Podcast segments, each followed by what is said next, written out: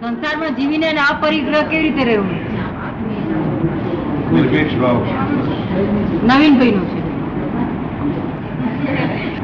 પરિગ્રહણ નો અર્થ એવો છે કે તમારી આ બાજુ દ્રષ્ટિ છે સંસારી દ્રષ્ટિ છે માટે પરિગ્રહ છે. પરિગ્રહ નો અર્થ શું છે? કે ખરેખર ગ્રહ નથી એ. એ ગ્રહ તમને ચોટ્યો? પરિગ્રહ નો સાથે કહ્યું એનું નામ? કે તમારી દ્રષ્ટિમાં સંસારમાં દ્રષ્ટિ છે માટે તમને પરિગ્રહ છે તો ચોટ્યો. ચોટ્યો. અને તમારી આત્મામાં દ્રષ્ટિ છે તમને ચોટતો. પરિગ્રહ એમ નામ કહેવાય છે? પરિગ્રહ એટલે ચોટે યા ન પણ ચોટે. એ ગ્રહ કરો પણ ચોટે યા ના ચોટે. દ્રષ્ટિ ઉપર રહે ભાવ ઉપર રહે. હા. જો તમારી સંસારી દ્રષ્ટિ છે તો પરિગ્રહ ચોટ્યો. આત્મદ્રષ્ટિ છે તો નહીં. અને જો તમારી આત્મદ્રષ્ટિ છે પરિગ્રહ ચોટતો બરોબર?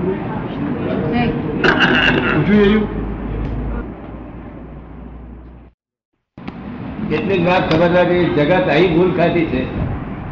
આખા જગતે શું જાણ્યું છે કે આ જાતમાં આત્મા અને સાચું હોનું થઈ ગયું છે શુદ્ધ કરવાનો છે એટલું સમજ્યા છે શું સમજ્યા છે?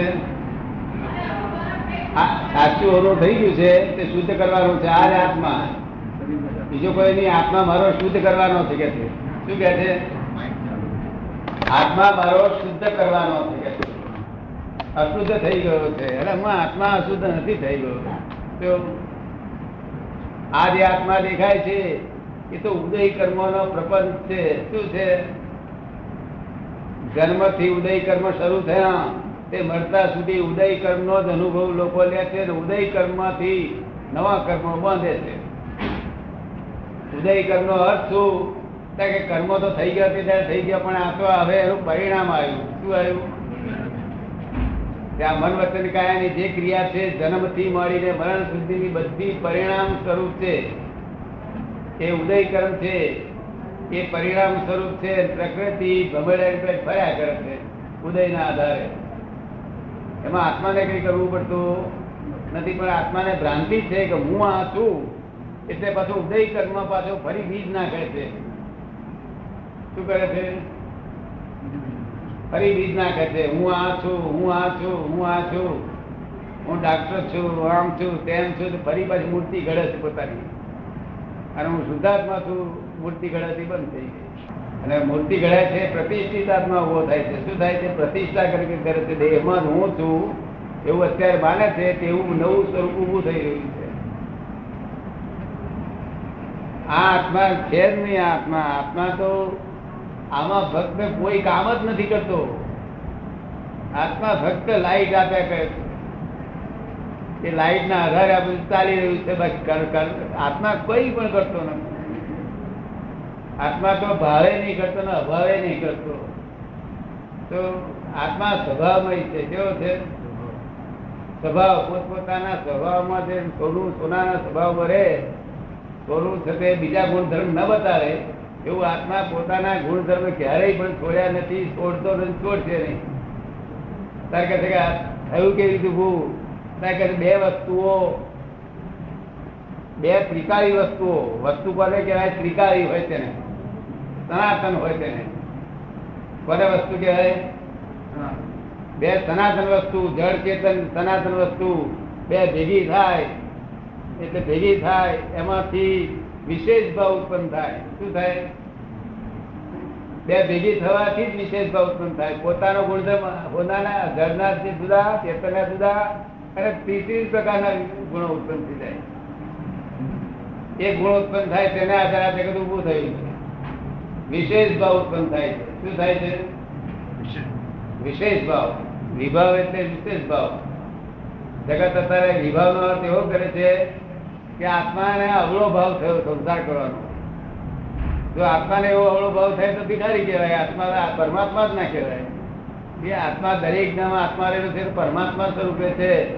જેને મારવું હોય તેને મારજો, ના મારવું હોય તેને ના મારશો, પરમાત્માને તમારી રહ્યા શું થયું? આ જોરદાર એને પરમાત્મા સ્વરૂપે છે, ઉદય સ્વરૂપમાં એનું ગમે તે દેહ હોય, એ ઉદય સ્વરૂપ છે. શું છે? તમને અધિકાર નથી એને મારવાનો અને દુઃખ દેવાનો, તમને અધિકાર નથી. અને જો દેવાઈ ગયું હોય, ભૂલે ચૂકે આપણી ઈચ્છા ના હોય ત્યારે દેવાઈ જાય, તો પ્રતિક્રમ કરવો તો પેલા પેલા ભગવાન જે બેઠેલા છે, એ તમને તરત છોડી દેશે કે હો, તમારી ઈચ્છા નથી તમારી ખુદની ઈચ્છા નથી ત્યાં ના ભાઈ, સાહેબ તો પ્રતિક્રમ કરું. છૂટી જાય. એટલે ઉદય કર્મ છે એટલું તો સમજાય નહીં. ઉદય કર્મ ઉદય લોકો કહે છે ખરા કે મારા ઉદય એવા છે. ગજુ કા બધે ને ત્યાં કે તીગડી કેમ નહીં કહેતો ઉદય કર્મ અમારું ગજુ કા પીધું વન પકડો, પોલીસ અરે મા ઉદય કર્મ છે, આ શું છે? તારો ઉદય કર્મ એ તો નિમિત્ત છે. કોણ છે? હા પોતાનો ઉદય કર્મ હોય ત્યારે નિમિત્ત ભેગું થાય. અને નિમિત્ત કોણ ભેગું કરી આલે? વ્યવસ્થિત ભેગું કરી આલે. વ્યવસ્થિત ભેગું કરી આલે. અને કપાઈ જાય. ત્યાં આગળ પેલાની જોડે આપણે એવું નહીં કરવાનું તે સારું કરીએ એવું તો નહીં બોલવાનું. પણ એની જોડે આપણે કટાય નહીં કરવાના રાગ રાગદ્વેષ નહીં કરવાના. જગતના મનુષ્ય રાગદ્વેષ આવ્યા કરે. રહે જ નહીં. હે? રહે જ નહીં. એ- જ કર્મ. એ જ કર્મમાં ત્યાં આ તો ઉદય કર્મ છે એ જ કર્મ પાસે અને એ કર્મ પાસે ઉદય રૂપે આવે. બીજા અવતારમાં ઉદય રૂપે આવે એટલે આપણે કહીએ છીએ ને કે કોઝી જે ઇફેક્ટ ઇફેક્ટ એ ઉદય કર્મ છે અને કોઝી જે મૂળ કર્મ છે. મૌલિક કર્મ કર્મ. ને? જે માન્યતા એ જાતે આત્મા કઈ કરતો નથી પણ છતાંય એને આ બે બે બે વસ્તુઓ ભેગી થવાથી વિશેષ ભાવ ઉત્પન્ન થયો છે એટલે એવી બિલીફ રોંગ બિલીફ બેઠી છે ખાલી. ત્યાં હું કરું છું એવી રોંગ બિલીફ જ છે. શું છે? આ એ રોંગ બિલીફ કાઢી આપે અને રાઈટ બિલીફ બેસી કશું જ નથી. રોંગ બિલીફ એમ નામ મિથ્યા દર્શન. અને રાઈટ બિલીફ એમ નામ સમ્યક દર્શન. એ જ્ઞાની પુરુષ રોંગ બિલીફ કાઢે કે ડાક્ટર તમે ડાક્ટર નથી, તમે નંદલાલ નથી, તમે આ નથી, તમે આ છો, શુદ્ધાત્મા છો. એ તમે બેસી ગયું. એટલે પછી તે થઈ ગયું, છૂટું થઈ ગયું. જેમ કોઈ ઊંઘતા માણસને કોઈ જગાડે કે ભાઈ એ તમે જાગો જાગો જાગો. તે એનું નામ બે કે કરે, ત્યારે હા કે જાગે. જાગ્યા પછી પોતે બધું ભાનમાં આવી ગયું. એ જ્ઞાની પુરુષ જગાડે કે તમે આ નથી, તમે શુદ્ધાત્મા છો, ઊંઘો. આ સંસાર ભાવમાં તમે ઊંઘમાં છો. તો ઉંમરથી ધંધો જગાડે. તમે આ- નથી, તમે તો શુદ્ધાત્મા છો. એટલે જાગૃત થયા પછી ભાનમાં આવી ગયું. અને શુદ્ધાત્મા એ ખરેખર આત્મા નથી. એ તો શબ્દ છે. શબ્દ શા માટે શુદ્ધાત્મા કયો કારણ કે આ શુદ્ધાત્મા તમે જો પ્રાપ્ત થયો થયો અને તે તમને અનુભવમાં આવ્યો, લક્ષમાં આવ્યો, તો પછી તમારાથી નલાયક કામ થઈ ગયું હોય. તો એ તમારી જાતને અશુદ્ધ માનશો નહીં, એટલા માટે એમ કે છે કે તમે શુદ્ધાત્મા જ છો કે છે. શું કે છે? કામ થઈ ગયું ખરાબ એ તમારાથી થયું ને તમે તમારે થયું માનશો, એ જ રોંગ બિલીફ છે. એટલા માટે શુદ્ધાત્મા કહેવું પડે. શુદ્ધાત્મા શા માટે કહ્યું? કે ભાઈ શુદ્ધ જ છો આવે દરેક દશામાં શુદ્ધ જ છો. જો તમારું સ્વરૂપ નિરંતર ખ્યાલમાં લખમાં રહેતું હોય તમે શુદ્ધ જ છો. નહીં. તો માને કે આ ખરાબ ખરાબ છે એટલે પાછું બધું પોતે એનું સ્વરૂપ કોઈ. નાખે પછી ખરાબ અને ખોટું એવું અડતું નથી એને. શુદ્ધ જ હોય છે, પોતે જુદો ને આ જુદો કર્મ, પછી ચારિત્ર મોહ હોય છે. કઈ ખરેખર મોહ નથી ચારિત્ર મોહ હોય છે. ચારિત્ર મોહ તો દાન આપે તેને ચારિત્ર મોહ કહેવાય. તો મારી જોડે આ સત્સંગ સાંભળો તેને ચારિત્ર મોહ કહેવાય.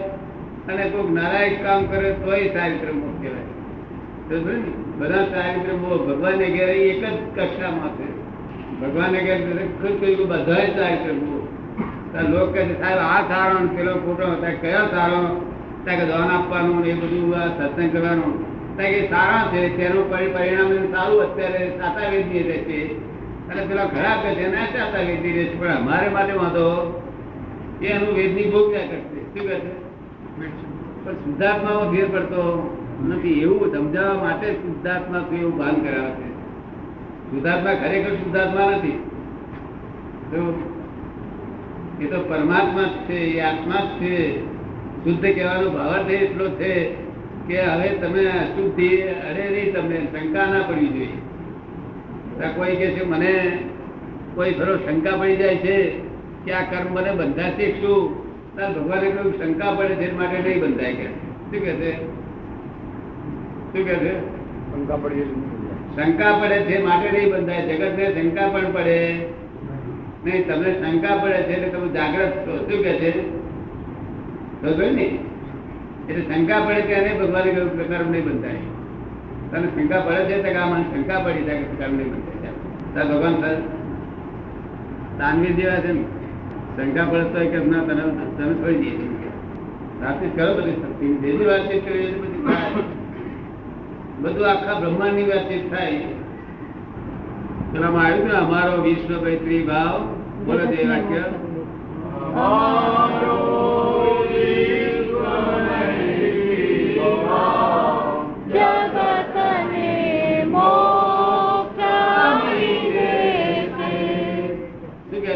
કે વિષ્ણુ મૈત્રી ભાવ છે એ જગત ને મોક્ષ આવી દેશે આ વિશ્વ મૈત્રી ભાવ મારા એકલાનો નહીં, તમારા બધાના વિશ્વ મૈત્રી ભાવ.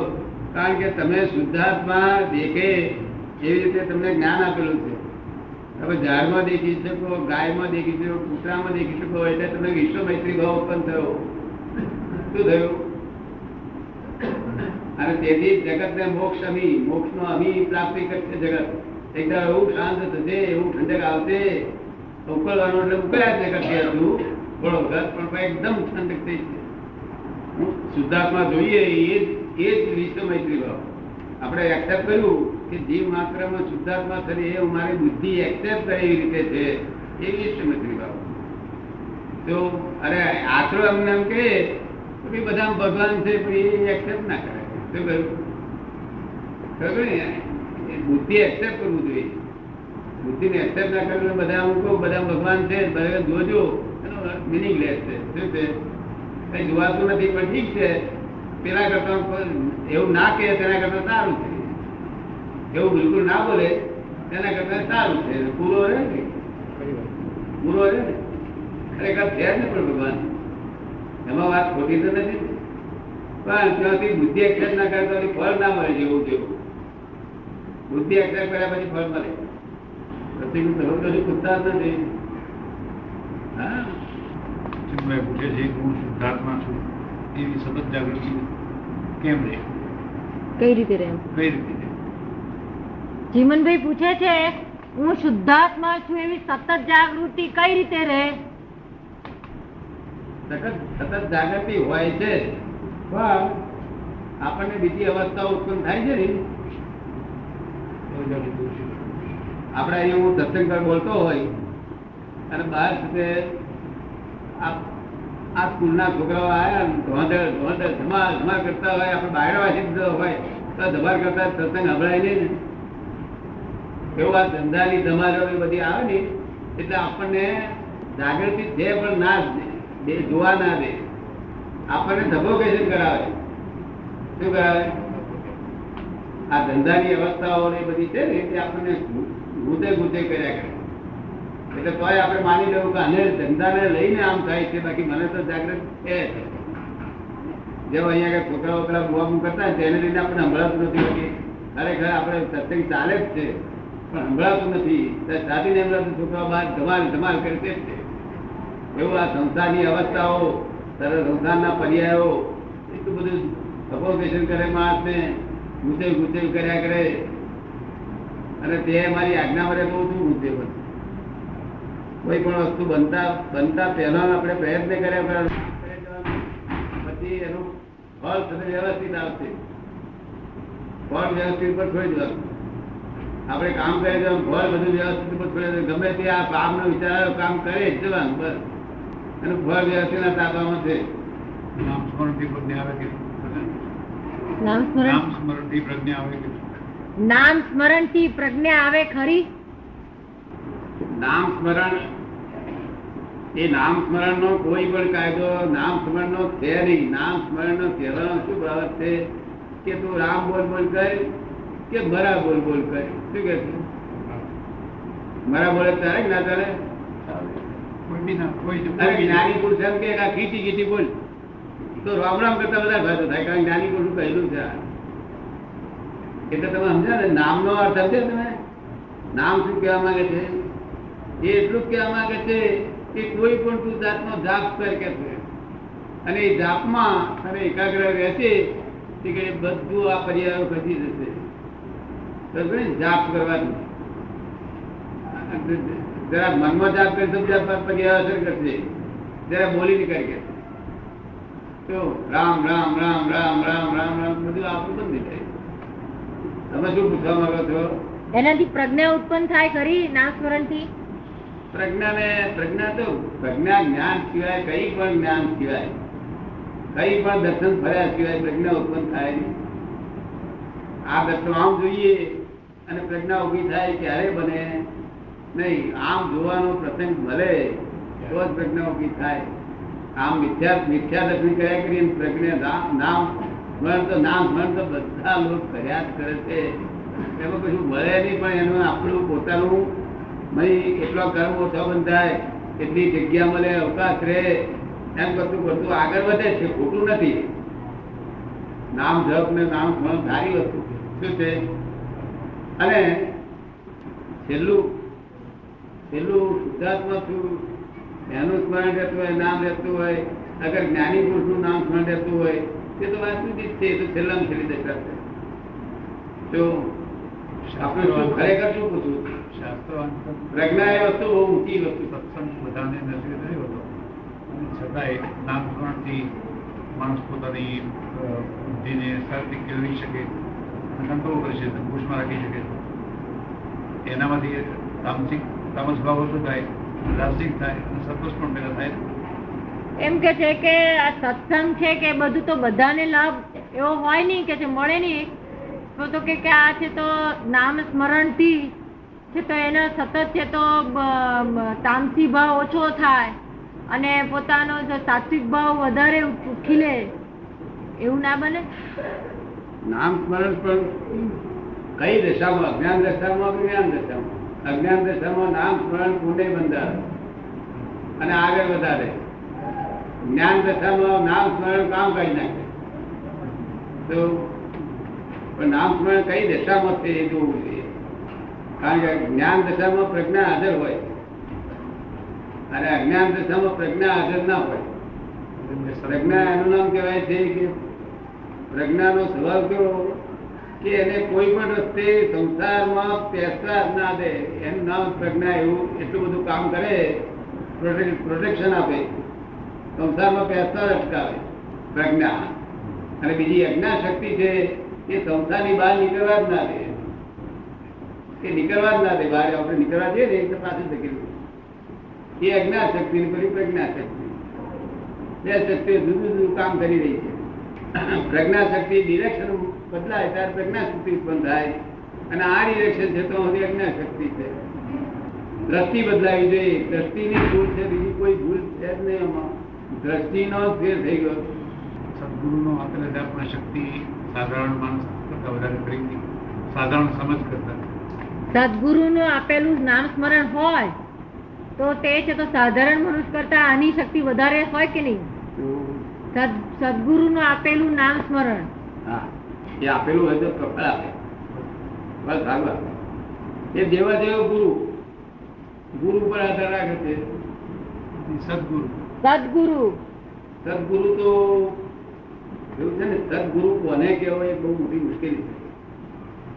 આપણા હિન્દુસ્તાનમાં સદગુરુ તો દરેક માણસ પોતાના ગુરુને સદગુરુ જ કહે છે. શું કહે છે? પણ સદગુરુ કોને કહેવાય છે? શાસ્ત્રીય ભાષામાં. શાસ્ત્રીય ભાષામાં સદગુરુ કહેવાય છે કે સત એટલે આત્મા જેને પ્રાપ્ત થયેલો છે એવો ગુરુ એ સદગુરુ. સ્કૂલમાં ભણતો છોકરાને કેમ ખબર પડે કે મારો અરે સંસારમાં જે બહુ ચારિત્ર ઊંચા ચારિત્ર નો ગુરુ હોય છે એને આપણા લોકો સદગુરુ કહે છે. પણ ખરેખર સદગુરુ ના કહેવાય. સદગુરુ એટલે આત્મજ્ઞાની કહેવાય. શું કહ્યું? આત્મા પ્રાપ્ત થયેલો હોય ને એવો હોય તેને. સદગુરુની કસોટી સદગુરુના લક્ષણ સદગુરુના લક્ષણ કહો. સદગુરુના લક્ષણ તો આત્મજ્ઞાની હોય એનું લક્ષણ હોય બાકી આ પેલા લક્ષણ જે છે, આ જેને સદગતના સદગુરુ કહે છે ને લક્ષણ સંસારથી બહુ પ્રકૃતિના ગુણો ઊંચા હોય. કેવું હોય? પ્રકૃતિના એકદમ ગુણો ઊંચા હોય જેને ખાવા પીવામાં બધું ક્ષમતા હોય બીજા વ્યવહારમાં ક્ષમતા હોય ચારિત્ર ગુણ બહુ ઊંચો હોય પણ આત્મા પ્રાપ્ત થયેલો ના હોય. એ પરીક્ષા કેવી? એ પરીક્ષા કેમ કરાય? એ આત્મજ્ઞાની પરીક્ષા કેમ કરવી? એમ પૂછો હા. મનની ચાર્જ બેઠા હોય ચાર્જ ચારમાં આત્મજ્ઞાની કેમ કરે જ્ઞાનીને ત્યાગા ત્યાગ ના હોય. ત્યાગા ત્યાગ ના હોય. બરોબર ને? થાળી થાળીમાં મૂક્યું હોય ખાવાનું ટાઈમે તો મૂક્યો હોય તો એને ધકેલે નહીં. જે હોય થઈ. તો ઓછું ખાય ઓછું ખાય. પણ આ મન ના ખબર આમ ના ખબર એવું દખલ ના. કોઈ જાતની દખલ નહીં એનું જ્ઞાન. કોઈ જાતનો દખલ નહીં. સારું પાણી મેળવ્યું તાળે નહીં એટલે ઊંડું મેળવ્યું એટલે દખલ નહીં કોઈ જાતની.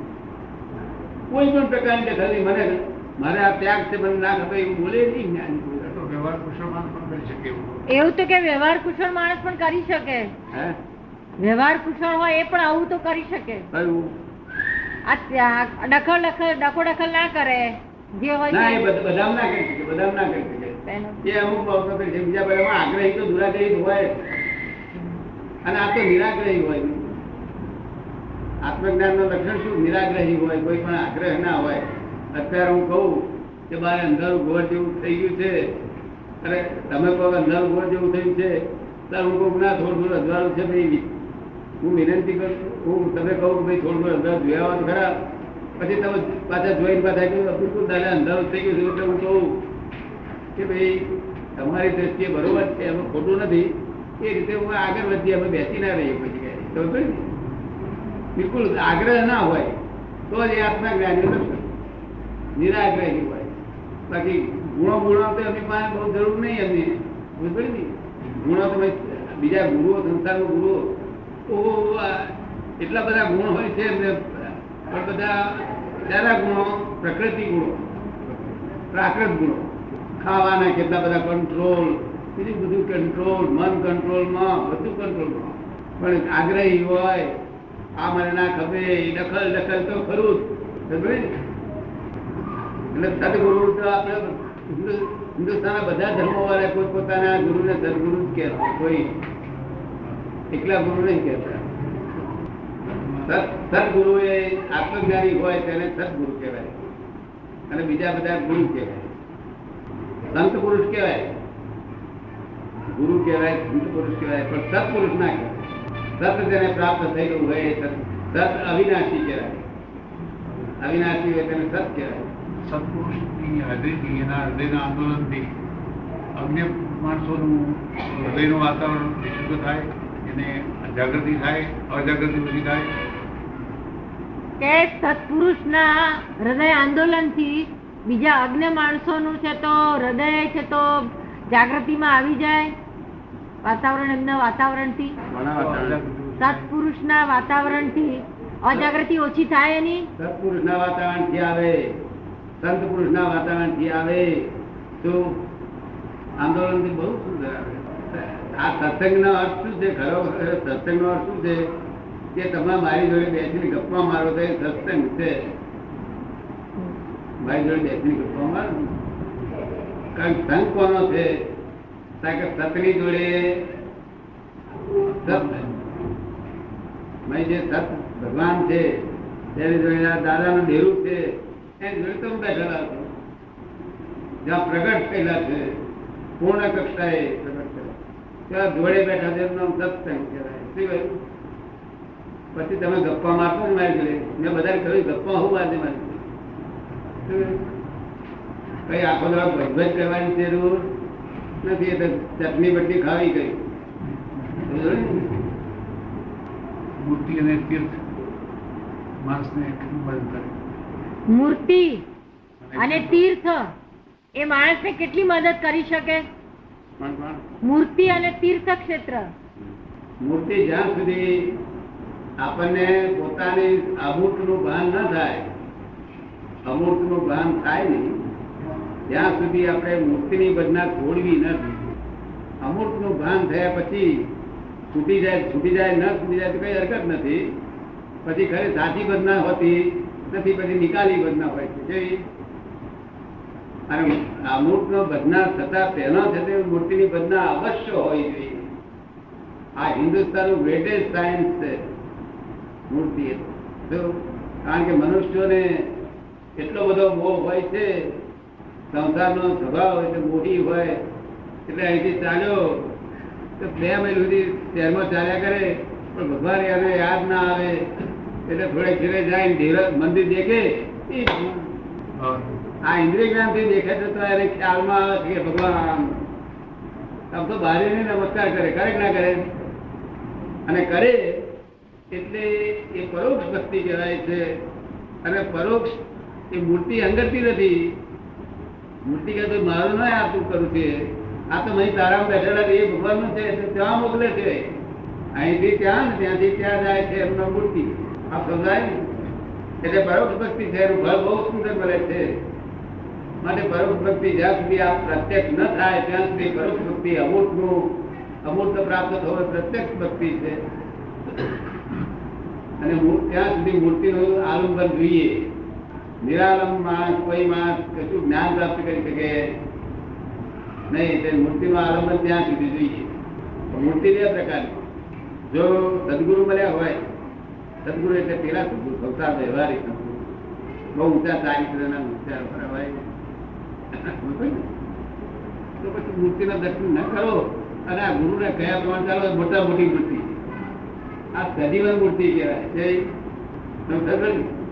તે પણ જવાનું ક્યાં ભગવાન એને ગુરુના દર્શન કરો ને તે તમારા આત્માને જ પહોંચાડે પોતે સાંભળે નહીં એ પરોક્ષ ભક્તિ કહેવાય અને જ્ઞાની પુરુષનું પ્રત્યેક તરત જ ફળ આપે પ્રત્યેક ભક્તિ નો તરત ફળ આપે એનો પ્રત્યેક ભક્તિ ગુરુ વગર સ્વસંવેદન પ્રાપ્ત થાય છે ગુરુ વગર સ્વસંવેદન પ્રાપ્ત થાય ખરું? ગુરુ? સ્વસ્વરૂપ દર્શન? સ્વસ્વરૂપ ગુરુ વગર સ્વ સ્વરૂપ દર્શન પ્રાપ્ત થાય ખરું? કોક ન થાય જબલ્લે એમ જબલ્લે થાય પણ તે એનો અર્થ એવો નથી કે ગયા અવતારમાં ગુરુ કર્યા હોય તો આ અવતારમાં ગુરુ વગર થઈ શકે. પણ ગુરુ નિમિત્ત છે. નિમિત્ત વગર ઉપાદાન જાગ્રત થાય નહીં. ઉપાદાન ગમે એટલું ઉપાદાન સરસ હોય, પણ નિમિત્ત મળે નહીં ત્યાં સુધી ઉપાદાન તેની તે સ્થિતિમાં રહ્યા કરે અને નિમિત્ત હોય, અને ઉપાદાન કાચું હોય, તદ્દન કાચું, તો નિમિત્તે ઉકારી નથી અત્યારે અહીંયા આગળ આદિવાસીઓ બોલેલા, એટલે બધા બેહાડી નાખો. એ ઉકારી થઈ શકે. ઉપાદાન કાચું છે. આ સમજાય ને નિમિત્ત હોવા છતાં ઉપાદાન કાપી. ઉપાદાન સાધારણ હોય તો એને જ્ઞાની પુરુષોને ઊંચું આવી શકે દાદા ન એ કાચાનું પાકું ના કરે. કાચું હાંડલું હોય તો પાકું હાંડલું કરી શકે. એ દાદા કાચા અંડાને પાકું હાંડલું ના કરી શકે? કાચા હાંડા ને દાદા પાકું ના કરી શકે? કરી શકે પણ તે અમુક પ્રમાણમાં એનું હદ નહીં તો લોકોને કરતા થઈ જશે એટલે નિમિત્ત છે. શું છે? નિમિત્ત છે એટલે અમુક હદ સુધી હું પકવી શકે. બાકી આ ફોરીનો એક પણ માણસ તૈયાર ના થાય.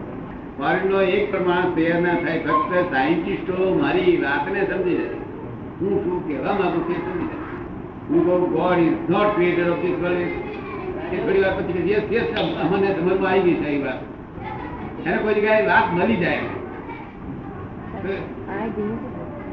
ઓનલી સાયન્ટિફિક સર્કમસ્ટન્શિયલ એવિડન્સ છે, આ જોઈને કહું છું ને કહ્યું તો પણ એ સમજી જાય. સાયન્ટિસ્ટ મન શેનું બનેલું છે એને કહું, મન શેનું બનેલું છે. એને કહ્યું સમજાય, વાત સમજાય નહીં, તો થોડો થોડો તો એને અનુભવ દર્શનમાં આવી ગયેલું હોય. એની સૂઝ પડી ગયેલી હોય એમ. પણ એને એક્ઝેક્ટનેસ ના આવે. અને હું કહું તારે એક્ઝેક્ટનેસ આવી જાય. ને?